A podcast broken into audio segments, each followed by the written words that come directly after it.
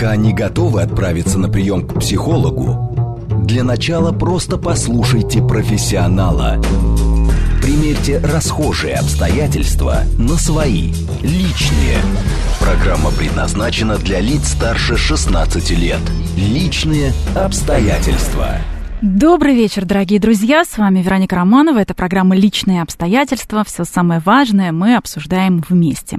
Чаще всего говорить друг с другом хочется на кухне, но не всякая кухня располагает к доверительному общению, а наоборот, дизайн и расположение мебели способствуют разобщению. Сегодня будем выяснять, как домашнее пространство влияет на наше состояние, наше настроение и отношения с близкими. Если у вас есть вопросы или, наоборот, вы хотите поделиться своими опытом, пишите нам смс +7 925 48 948, телеграм говорит MSKOT, принимает ваши вопросы и сообщения, и звоните в прямой эфир 8495 7373 948, с удовольствием поговорим. Ну а пока в нашем уютном радиоэфире мы начнем разговор с психологом и гештальт-терапевтом. У нас на прямой связи Ирина Смолярчук. Ирина, здравствуйте. Здравствуйте. Вот сейчас у всех, наверное, самые непростые отношения с домом и с домашним пространством. За эти долгие месяцы с начала пандемии для одних дом стал самым любимым местом на свете, но для других самым ненавистным, не побоюсь этого слова. И вот в разные периоды жизни вообще у человека меняется отношение к такому понятию, как дом, и через него мы познаем жизнь. Это характеризует этапы нашей самоидентификации, нашего взросления. Если посмотреть на детей, да, то сразу вспоминается, как они устраивают себе шалаши из пледов и одеял. Вот давайте поговорим о том, откуда у нас вообще вот это понятие «дом», откуда у нас тяга домой. Да, это действительно наш основной инстинкт, особенно это относится к девочке. Как только она начинает ходить, она тут же вокруг себя начинает строить некие баррикады, как вы сказали, Вероника, очень уютные пледы, сюда подушки идут в ход, все домашнее, из чего можно нагородить что-то для себя такое защитное. Это ни в коем случае попытка изолироваться, это попытка видеть гнездо, это тот самый инстинкт, который из девочки потом сделает прекрасную женщину, берегиню, мать, хранительницу очага, о котором мы сегодня говорим, или хранительницу бюджета, если хотите. Она будет устраивать безопасность своим детям. И, конечно, вот эта репетиция, она начинается прямо в самом раннем детстве. А парни, напротив, посмотрите, в чем разница. Они строят эти баррикады достаточно воинствующие. Они выделяют территорию, захватывают эту территорию максимально возможными и агрессивными способами, в том числе. И в этом не стоит им препятствовать, потому что таким образом они как раз-таки формируются мускулинно. Они строят всякие крепости, особенно когда парень на пляже, за ним так интересно наблюдать, как он защищает эту крепость, огораживает палочкой, огораживает территорию. Это тоже те самые инстинкты, в которых мы начинаем, несмотря на свое единение с социумом, начинаем выделять себе личные границы. И сегодня, как вы сказали, в условиях уже затянувшегося, надоевшего всем обрыдлого вот этого самого карантина, я вам скажу, как психоаналитик, очень хорошая индикация как раз-таки для тестирования вообще нашего домашнего пространства, насколько оно оказалось для нас защитным, терапевтическим, лечебным. Ведь не факт, что кто-то укрепился в этих баррикадах. Нам известно, что посыпались буквально многие эти самые баррикады, и сегодня мы знаем о том, что есть незаметный такой, но все-таки устойчивый скачок и в разводах в том числе. Сегодня отношения, которые длятся уже очень близко на протяжении почти 11 месяцев, в таких твердых, жестких условиях, в четырех стенах, как мы любим говорить. Вот с точки зрения психоанализа, я бы их назвала самыми честными. Вот сейчас нас слушают радиослушатели. Вот как вы находите вообще, что произошло за эти 9 месяцев с вами, с вашими близкими? Вы куда-то продвинулись в отношениях, они окрепли на фоне общей проблемы? Или они оказались действительно мыльным пузырем, вот таким песочным, замком, в котором, как только вы стали друг друга разглядывать, присматриваться, и как только вы оказались вместе, выяснили, что являетесь чужими. Это тоже хорошая проверка. И поэтому дом сегодня для нас это и по традиции наша крепость, а для кого-то это дополнительный стресс, в котором мы не все останемся в прежних таких социальных ролях. Кто-то поменяется, но, забегая вперед как психолог, хочу вас обрадовать, что это всегда к лучшему. Но мы постараемся сегодня как раз разобрать домашнее пространство и помочь сохранить отношения внутри семьи. Может быть, кому-то поможет цвет обоев поменять или, наоборот, закрыть окно, откуда шум улицы прорывается, и вот этот тревожный фон дополнительно нагнетает обстановку и внутри квартиры. Сейчас будем разбираться с тем, что делать в спальне, чтобы романтически настрой не терять. Но сначала вот мне хочется все-таки поговорить про то, как меняется наше отношение к дому, да? Ведь подростки, даже те, которые живут в самом прекрасном доме, начинают оттуда убегать. И потом в течение жизни очень многие долго не возвращаются к семейному гнезду, начинаются какие-то коливинги, общежития, студенчество, а у кого-то и во взрослой жизни этого желания долго не возникает, а у кого-то наоборот кризис среднего возраста, и опять хочется куда-то бежать, сломя голову? Я думаю, что вообще попытка убежать из отеческого дома – это, опять же, инстинкт. Инстинкт, который как будто бы провоцирует вот этого самого прыщавого подростка, который внешне физически вырос, у которого забуйствовали вот эти половые такие безудержные, совершенно бесконтрольные гормоны, но при этом он еще остается ребенком. Ему очень хочется проверить, насколько он взрослый, потому что в нем работают серьезные такие агрессоры половые, да, хочется оторваться, пуститься во все тяжкие, и в это время стоит злобный, грозный отец, который ему что-то запрещает, или стоит мама перепуганная, говорит про нравственность, морали, про ответственность и так далее. Из этого кошмара взрослой ответственной жизни, естественно, возникает единственная потребность сбежать. Сбежать, чтобы спрятаться, и сбежать, чтобы пробовать. И вот в этом месте у каждого подростка, но у каждого без исключения возникает этот момент выхода из дома, выхода за границы безопасности. Потому что дом, по большому счету, это все-таки серьезнейший оплот безопасности. И подростку хочется проверить эту жизнь, насколько она устойчива. А правда ли существует смерть? Но всем известно, что в подростковое время инстинкт страха смерти очень сильно подавлен. Поэтому берегите своих детей в это время. И когда подросток выбегает из своего дома, родители пугаются. Я слышу эти страшные страстные речи, ты не смеешь, ты больше сюда не вернешься, ты предал свой дом, ты посмел.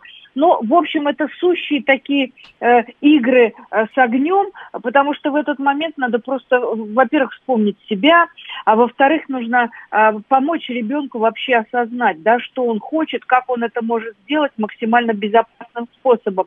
Он идет в мир для того, чтобы, Вероника, вы очень красиво на это намекнули, для того, чтобы проверить, что в мире много возможностей, что в мире много опасностей, и снова вернуться домой. Даже блудный сын, если уж говорить совсем про религию, блудный сын, который обошел весь мир, посмотрел, что там есть прекрасного, какие золота, какие врата, и вернулся к своей матери. Я не имею в виду, что сын должен жениться и потом уйти к матери. Сын должен прожить свою жизнь, но помнить отчий дом, преклониться отеческим гробам. Вот я про что говорю.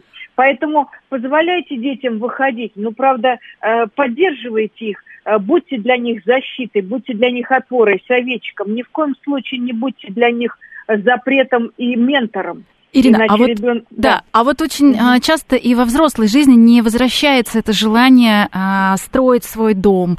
Нет этой зрелости, нет этой готовности. О чем это говорит? Вообще дом, это в каком-то смысле наше зеркало? Каждый человек, будь то интроверт, будь то метросек, будь то человек абсолютно космополитичный, он все равно хочет так или иначе в какое-то время некой оседлости, стабильности. Сегодня действительно то, о чем вы говорите, в вашем поколении очень много молодежи, которая сегодня не выбирает, например, иметь где-то жилье, какую-то территориальную такую локальную привязку. Люди выбирают сегодня колесить по миру, особенно на фоне пандемии мы все получили широчайшую возможность работать удаленно с любой точки мира. И сегодня человек хочет этот мир максимально познать. Я уж не говорю про советское время, когда у нас был буквально железный занавес, и для нас, кроме города родного и какого-нибудь Трусковца, не существовало ничего более. А сегодня, конечно, мы имеем возможность наконец-таки насладиться вот этим круговым, таким кругосветным путешествием. Поэтому молодежь, которая здорово взвешивает финансовые риски от вложений, много чего понимает вообще про политику, и, конечно, она сегодня выбирает колесить по миру. Но обратите внимание, вот стоит только простой, обычной женщине, девушке зайти в номер отеля.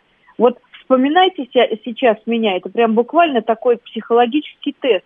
Как только женщина заходит в номер отеля, зная о том, что она проживет в нем, например, там в уикенд, 3 дня. Но при этом мы тут же начинаем что делать? Мы начинаем переставлять баночки по-своему, креслица по-другому, что-то перестилать, передвигать. Это вот эта такая инстинктивная потребность видеть гнездо, где бы мы ни находились. Ну и то же самое можно сказать о мужчине, который приходит в тот же ресторан и выбирает себе место для посадки. Он оглядывается, осматривает территорию, смотрит точки безопасности, враждебно настроенных людей. Это о чем говорит? Это говорит о том, что он вьет гнездо, он защищает свою спутницу. Мы все буквально сотканы из инстинктов дома. Дом для нас, отчий дом в частности, это всегда про что? Про защиту и абсолютное принятие. Каждый человек в своей жизни, в любом случае, каким бы он путешественником ни был, он все равно будет пытаться везде. Даже Федор Конюхов, великий путешественник, который дома был меньше, чем в лодке, он все равно в своей лодке что делает? Устраивает быт. Он создает там себе уют в своем представлении. Поэтому очень важно, проверьте себя сейчас, насколько вы питаетесь от энергии своего дома. Вспоминайте Жванецкого, которого спросили, а вы какую страну больше любите, такую или Россию? А вы любите летать в Израиль или возвращаться в Россию? Да? И он говорил, мне нравится лететь в самолете, в небе, где я в невесомости могу предвкушать вот эту встречу. И вообще вот эта история, знаменитейшая поговорка, не знаю, кому она принадлежит, что счастье человека определяется совершенно 2 очень простыми факторами. Когда мы в припрыжку вскакиваем на работу и с работы радостно, пусть устала, но радостно, возвращаемся в свой дом. Да, дом вот, кстати, да. Ирина, а как сделать так, чтобы было ощущение вот этой безопасности? Есть ли какая-то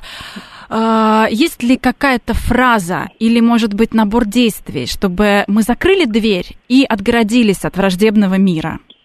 Вот, опять же, мы не будем вдаваться сейчас в психоанализ, на эту тему очень много написал Юнг про близость человека с домом, насколько дом человека может запитать и насколько дом может его разрушить. Но в сегодняшнем формате могу вам предложить совершенно быстрый и очень экспресс-тест. Когда вы заходите в дом, Вероника, как вы говорите, да, вот запираем за собой дверь, вот эти засовы закрываем множественные, мы можем вдохнуть, сбросить с себя тяжелые одежды и развести руками и сказать «моё». Мое – это не только мой диван, мое кресло, мои брюки там, или еще что-то. Здесь воздух мой. И здесь очень важный фактор – это присутствие нужных людей. Если в доме существует какой-то серьезный конфликт, затянувшийся, ну, например, конфликт поколений, почему Европа выбирает ну вообще любая европейская, американская культура выбирает жить отдельно. Все поколения подросткового времени начинают разъезжаться. У нас в России в этом смысле традиция приближается к этой норме. Но не у всех финансовые условия позволяют, да. Вот. И плюс еще, конечно, если брать, например, кавказские народы, если брать средиземноморскую культуру, там у них принято очень дружно, красиво жить в огромнейшем многоэтажном доме, таком раритетном, семейном. Но у нас все-таки чаще в студии однушки все живут. И вот хочется в этом доме оказаться в домике, внутри дома. В домике, да.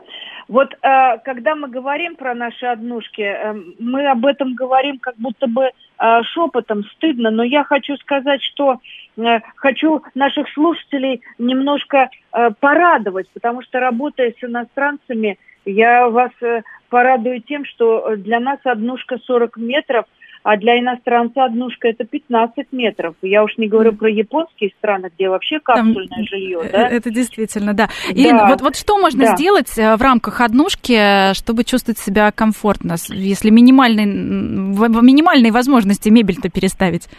Если, например, в однушке живет одна семейная система, я имею в виду супружеская пара в однушке, это уже великое счастье, потому что людям доступны средства гигиены без очереди, и они являются, например, половыми партнерами. Здесь больших проблем нет, достаточно разбежаться один на кухне, другой в комнате, этого будет вполне достаточно, чтобы восстановиться. А если говорить о таких прецедентах, когда в однушке живет семья с детьми, например. Но мы сегодня встречаем такие моменты, когда и есть, например, третье поколение, там, дедушка с бабушкой, всякое бывает.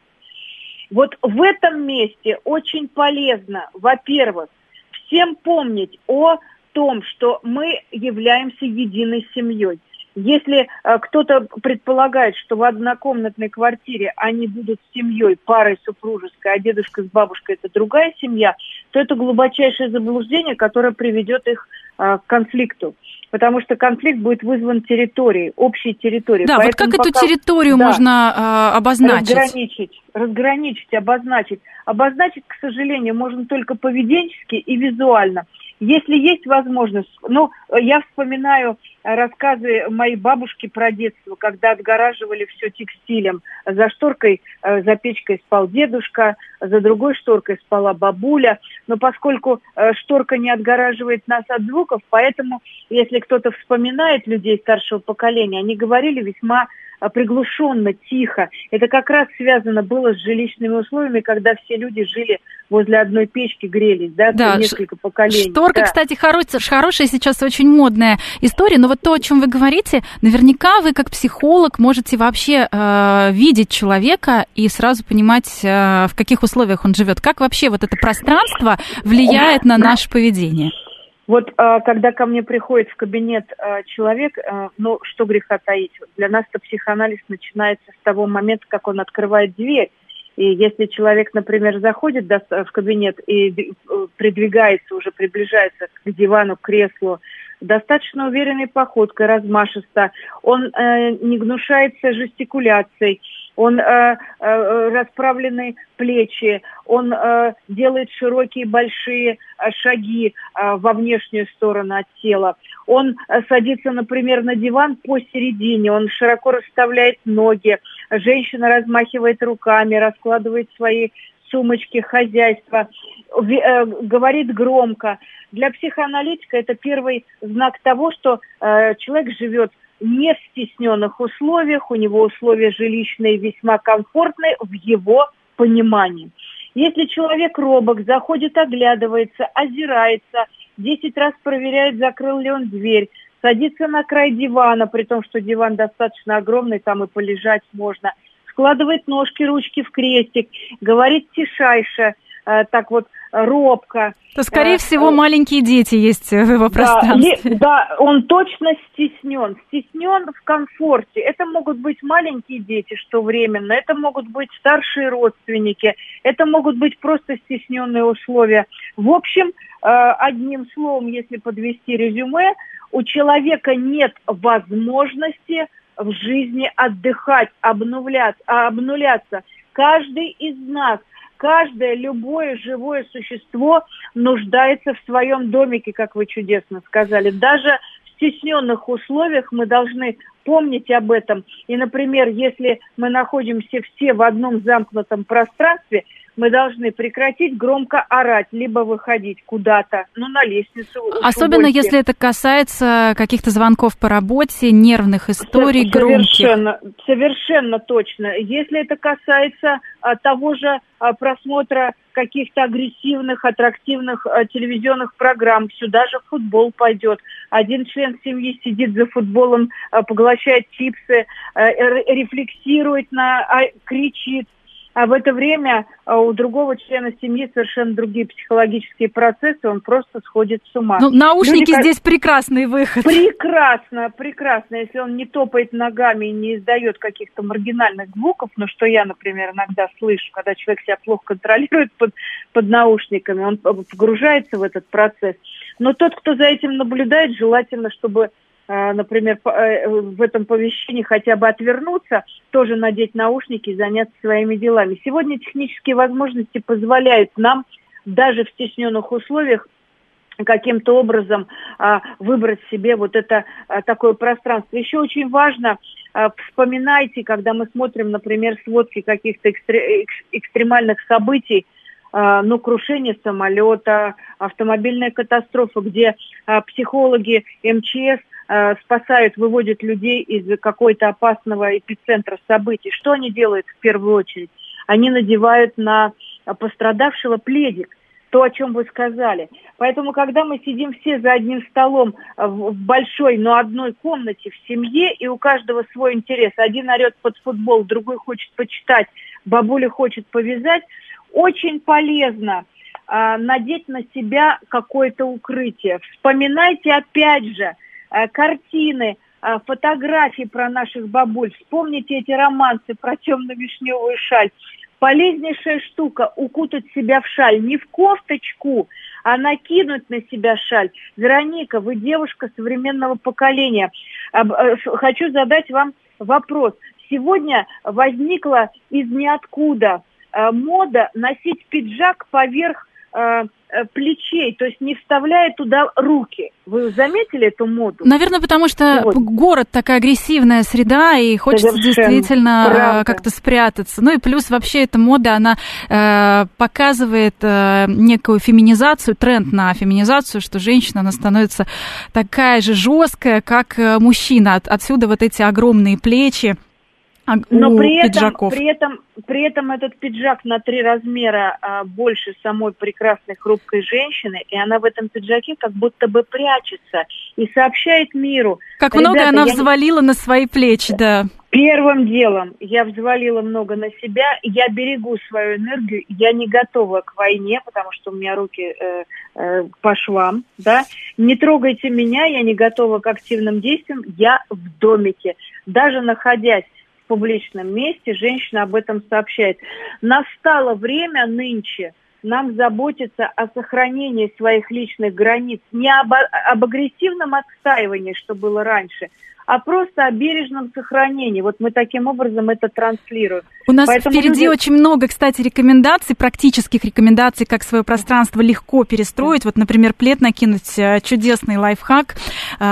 И вообще, если говорить о человеке, который живет в стесненных условиях, он, безусловно, очень внимательный. Но из плюсов я, к примеру, знаю немножко юмористическую историю о том, что у девушки были хорошо прокачаны мышцы пресса, потому что она открывала дверь до конца не открывалась, там стоял шкаф, и вот она всегда вжимала живот и никакими тренировками не занималась, но при этом прекрасно выглядела. Мы продолжим сразу после новостей говорить о том, как домашнее пространство влияет на наше состояние и настроение.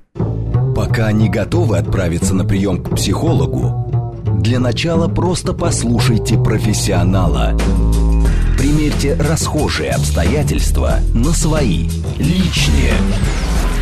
Еще раз добрый вечер, дорогие друзья. Приветствую всех, кто к нам только что присоединился. Возможно, меня зовут Вероника Романова. Это программа «Личные обстоятельства». Сегодня мы обсуждаем, как домашнее пространство влияет на наше состояние и настроение. Пишите нам СМС +7 925 48 948. Телеграм, говорит MSKOT, принимает ваши вопросы. И звоните в прямой эфир 8495 7373 948. А мы сегодня эту тему разбираем вместе с клиническим психологом. У нас на связи гештальт-терапевт Ирина Смолярчук. Ирина, еще раз приветствую. Вот добрый вечер. Оказались в спальне. Мы сегодня как раз помогаем нашим слушателям максимально сохранить пары, максимально сохранить отношения в семье. Что нельзя делать в спальне, чтобы не разрушать романтику? Да, это целое дело. Тут играет значение вообще такие нюансы, мелочи, да. Я не буду говорить про интерьер, да, про это достаточно информации. Скажу как психолог, что очень важно, чтобы утром при пробуждении на лицо человека, пробуждающегося, не попадал яркий солнечный свет. Ну, я не говорю про блэкаут, но точно окна должны быть затенены. В спальне не должно быть громких звуков, это всем известная вещь. Не полезно засыпать под телевизор, но я не радикальный сторонник абсолютной тишины, потому что мы все, большинство городских жителей имеет ту или иную степень невротических расстройств, поэтому порой телевизионная программа, которая успокаивает человека, вполне ему полезна, чем он будет засыпать в абсолютной тишине и в своих сумасшедших тревожных мыслей. Поэтому против телевизора выступаю не радикально. Mm-hmm. Что категорически запрещено, теперь поговорим прямо про психофизиологию от Фрейда. В спальне, внимание, родители, не должны прыгать дети. Вот я не сказала, что они не должны с вами спать. Я не сказала, что они не должны к вам заходить. Они должны заходить к вам со стуком, но прыгать на кровати, веселиться, резвиться, шкодничать, что-то вам там менять, ломать, переставлять недопустимо, потому что спальня – это место ваших интимных фантазий. И дети должны понимать, что спальня родителей – это место, куда они должны проситься, стучаться. В общем, они там должны чувствовать себя гостями. Но раз мы говорим о спальне, значит, великое благо, что у семьи есть такая отдельная комната. Что еще категорически недопустимо в спальне, будете удивляться. А вот есть в спальне можно? Есть можно в спальне, если, например, это какая-то романтическая прекрасная история. Но смотрите, у людей есть ассоциации, и про них надо помнить. Например, если вы помните, что ваш сексуальный партнер когда-то в спальне ухаживал за умирающей матерью и кормил ее с ложечки, и если он вам понесет примерно такой же, совершит церемонию, то это, в общем, не добавит его сексуального влечения к нам. К сожалению, люди в долгих отношениях должны такие нюансы учитывать. Но, например, подать какую-то вкусную еду после близости или, наоборот, до того, в прелюдии, оговорив об этом, это очень важный нюанс, потому что есть женщины, которые по пробуждению не чувствуют себя уверенным. Ей надо встать, подойти к зеркалу, навести какой-то марафет, сделать гигиену. И если ей только что пробудившийся муж подаст кофе, она будет... Будет неловко, да. Ирина, а да. Вот, кстати, вы сказали про зеркало. Должно ли быть зеркало в спальне всегда открытым? Нет, зеркало не должно отражать изображение спящих людей. Это не эзотерика, нам самим от этого становится некомфортно. Равно как и ногами к двери не должна быть повернута кровать. Но вспоминайте христианские правила, в каких случаях ногами вперед выносит людей. А вот вообще и такой фактор, да, как просыпаешься с утра и просто смотришь на себя, на опухшего человека, когда ты к этому еще не готов. Может быть, хотя бы... Совершенно точно. Женщины в этом смысле природные такие фантазерки. Мы любим себя рисовать, дорисовывать. Зачем себе портить настроение? Ну, хорошо, если тебе 18 лет. А если тебе на 3 года старше, то уже возникают какие-то к себе претензии. Еще я хотела сказать о том, что категорически не рекомендуем мы, как психофизиологи. Например, в спальне не должно быть тикающих часов. Вот помните, сейчас опять это вошло в моду, часы-ходики так называемые, где вот бесконечно этот маятник болтается и издает какие-то звуки. А вот если вы спросите, обычно меня спрашивают, например, а что делать с животными, которые буквально заваливаются на твою кровать и доставляют тебе колоссальное совершенно умиротворение и являются твоими психотерапевтами, они с тобой в обнимку засыпают, их запах тебя успокаивает. Вот здесь я абсолютно точно подтверждаю их право находиться в вашей спальне, только при условии, если ваш второй партнер за. Вот, ну, с соблюдением каких-то мер гигиены и так далее. Это уже такие нюансы исключительно для каждой семьи. А, ну, вот, скажу, работать, что... а вот работать в спальне? Работать в спальне не полезно, но есть один маленький нюанс. Ой, про собак забыла сказать, что собаки, в общем, это самые такие безмолвные свидетели ваших событий прекрасных, и при этом они классные, потому что они советы дают. И вот по поводу работы принято везде в глянце читать, что в спальне ни в коем случае, ни с компьютером, никаких телефонных переговоров. Но я общаюсь с людьми творческими, наоборот, знаю о том, что все прекрасные великие произведения, какие-то уникальные креативные решения, какие-то бизнес-стартапы рождаются у человека либо засыпающего на первой фазе, либо на фазе пробуждения. Это такие мгновения, когда мы наконец-таки можем быть в абсолютном таком добром контакте с собой. Поэтому ни в коем случае не лишайте себя вот этого момента творческого. Человек ложится, начинает о чем-то думать, вдруг вскакивает, наговаривает что-то на диктофон или что-то быстро записывает. За это надо, наоборот, благодарить свой пытливый ум, что мы еще не превратились в стариков, что мы что-то создаем, что-то творим для мира, как-то этот мир украшаем. Поэтому ни в коем случае в спальне работать нельзя, если работа связана с потрясениями. Но, например, решение каких-то вопросов в режиме ЧС, вот тогда, правда, опасные вещи. А в остальном спальня то самое место, где мы можем что-то создавать. Ну, вспоминайте, как писали художники, как писали поэты. Все это происходило. Да, история знает много примеров. Да. А вот вы сказали про шторы, что нельзя, чтобы очень яркий свет, например, был с утра. А как насчет вообще вида из окна? Если там, скажем, город, который живет полной жизнью, и ты просыпаешься, ощущение, что ты все проспал, все уже куда-то бегут. Да, существует несколько типов людей. Есть люди, которым важен вид из окна, пение птиц, с утра проснуться, распахнуть шторы, взглянуть на дерево, на котором сидит московская ворона, москвичка, да. Кому-то напротив, людям, например, провинциалам, которые только познают Москву, они охотно селятся в домах на дорогах, как мы их называем. И для них Москва не будет Москвой, если они за окном не слышат вот этого такого громкого шума города. Да, а может он вот прям раздражать, нагнетать, и на самом-то деле за окном просто шумят либо поезда, либо машины ездят нон-стоп, а кажется, что раздражает, например, супруга, которая просит кран починить.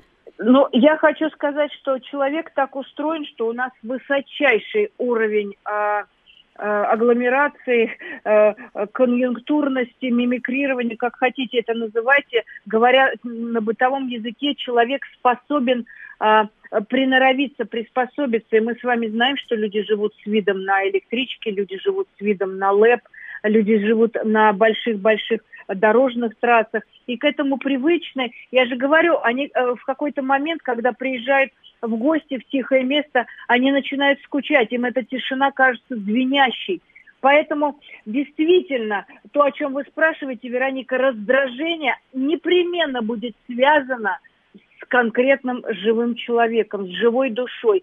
Мы, как правило, раздражаемся больше на людей, чем на внешние обстоятельства. Даже если виновато пространство. А вот этаж важен? Люди, которые живут очень высоко, например, им может быть некомфортно? Люди, которые выбирают жить высоко, ну, чаще всего сегодня мы имеем возможность выбирать этаж. Люди, которые выбирают жить высоко, высоко считается с 4-го этажа по 15-й. с 15-го экстремально высоко. С 15-го этажа и выше выбирают люди пассионарии, люди, желающие обладания. Это люди властолюбивые, люди, которые хотят в руках держать весь мир. Им нужен огромный большой обзор, им нужен большой-большой контроль, проверяйте себя. Люди приземленные, ну сейчас астрологи будут меня поддерживать в этом плане, действительно есть какая-то в этом смысле логика. Люди приземленные к жизни, люди, которые живут какими-то земными ценностями, добротой, отношениями, запахом природы, общением с детьми, с животными, они всегда выбирают этажность ниже, этажность до 4-5 этажа, откуда они могут контактировать с миром, где они могут потрогать дерево, ну не буквально потрогать, но в смысле быть на одном уровне. Ну или, по крайней мере, не терять время на ожидание лифта в многоэтажном доме. Ну, Ирина, практические вещи, да. Ирина, вот очень важная вещь – это совместная трапеза, кухня. Но очень часто так расположены стол и стулья, что, к примеру, все сидят по одну сторону и развернуты к телевизору. Или сейчас очень популярно в маленьких пространствах делать из подоконника такую барную стойку, когда нет возможности посмотреть в глаза друг другу. И вообще, насколько важно сегодня вместе там ужинать, обедать и что-то обсуждать. Сегодня в условиях нашего жесткого такого компактного стеснения, да, мы уже нажились в этом стеснении, мы уже наговорились, нассорились, мы обо всем смогли что-то обсудить, самое важное, самое ценное, у кого это получилось. И сегодня мы снова возвращаемся, даже находясь под одной крышей, мы возвращаемся в свои привычные роли. Если ваш близкий, например, в принципе неразговорчив, молчалив, стремится к изоляции, закрыт в общении, немногословен, то даже за столом вы это чувствуете, зная его, вы не обижаетесь на него, вы уважаете его желание во время трапезы смотреть телевизор или во время трапезы глядеть в окно. Это нормальные вещи. Мы где ранимся, Вероника? Мы где ранимся? В том месте, когда мы его отдельность, его особенность принимаем на свой счет. Равно и наоборот. Человек разговорчивый, общительный, он воспринимает трапезу как возможность контакта. И в этот момент, конечно, если два таких человека встретились, они, как вы говорите, они развернутся друг к другу. Они будут испытывать дискомфорт за столом, но они будут наслаждаться общением. Но есть еще поза напротив, да, сесть напротив друг друга. Поэтому здесь нужно уважать мнение другого. А ты как сегодня хочешь? Ты будешь сегодня обедать там в своем углу, в своей комнате, пожалуйста. И не обижаться. Вот в этом месте возникает столкновение интересов, когда мы не позволяем другому быть собой. Быть отдельным, быть не похожим на нас. Вот оно поле для конфликтов. И еще одно огромное поле для конфликтов не можем не обсудить. Почему одни женщины чувствуют себя кухарками-поломойками, а другие хозяйками. Вот эта уборка для многих ненавистная, нежелание заниматься бытом, постоянная усталость. О чем это говорит? И как из этого выйти? Как все-таки навести порядок, но не свое настроение окончательно не убить? Да, вы сказали такие взаимоисключающие вещи, нежелание заниматься бытом, постоянная усталость. Мы говорили в самом начале нашего эфира, что по природе и женщина, и мужчина, они хотят свой дом обустраивать. Это вечный процесс. Вот эти шутки наши про вечный ремонт, который можно начать и никогда не завершить, а можно только остановить, да, когда мы устали. Также и в своем доме. Каждый из нас, предвкушая, например, выходные, мы что говорим? В эти выходные я разберу шкаф. А мужчина говорит, а в эти выходные я прибью картину, которая 15 лет стоит в углу. Мы все хотим обустраивать свой дом. Но когда вы формулируете, что женщина не желает наводить порядок, варить борщи, прибирать свой дом, это опять история про то, насколько этот дом ей дорог, насколько она в этом доме восстанавливается, насколько она в этом доме получает наслаждение, удовольствие. потому что, когда она действительно после работы приходит в дом, и там ее ждет огромный пласт работы, и ничьей помощи вокруг, при этом она является обслуживающим персоналом, например, мужа, маленьких детей, там, зрелых родителей, то она просто будет задыхаться, у нее будет отчаяние, депрессия. То, что вы назвали, это, в общем, достаточно депрессивные такие симптомы. Но если у женщины есть помощники, если женщина приобщила своих детей к труду, хотя бы, чтобы они сами себя обслуживали, сделала из этой уборки игру с детьми, если она умеет просить мужа, рассказывает ему, как ей одной непросто, как ей важна его силовая поддержка или его присутствие, вот тогда получается настоящая история про семью, где есть вот это понимание, формулировка «семья», где мы все навалились на одно дело. И тогда женщина радостно хочет быть борщеваркой. Она хочет не сварить борщ, чтобы все заткнулись, наелись и отвалили. Вот как я слышу это в отчаянии, вот эти вот такие хлесткие фразы. А где она говорит: «А сегодня я своих угощу борщом. Я хочу для них это сделать. Потому что муж мне почистит картофель, а сын сбегает за мясом». Это такое коллегиальное общее дело, которое и создает вот эту атмосферу дома. Ощущение, вот да, ощущение дома. Да. Еще, наверное, важно, есть несколько лайфхаков, которыми мы должны поделиться с нашими слушателями, как проще процесс уборки организовать. Можно, например, в этот момент слушать подкасты, слушать какие-то интересные эфиры, вытирать пыль и несколько капель, например, на эти тряпки, вылить несколько капель ароматических масел, чтобы настроение создавалось от запаха. То есть, чтобы пахло не только очистящим средством, да, но, например, лавандой или цитрусом. Одна из таких вот рекомендаций — вертикальные пылесосы, роботы-пылесосы уже давно созданы, самоотжимающиеся тряпки, вертикальные швабры, которые разбрызгивают влагу, да. И не нужно это ведро, которое мы все ненавидим. Многие ненавидят это ведро с детства, потому что суббота начиналась в родительском доме с уборки пола. Вот какие-то такие вещи, которые просто само настроение активизируют.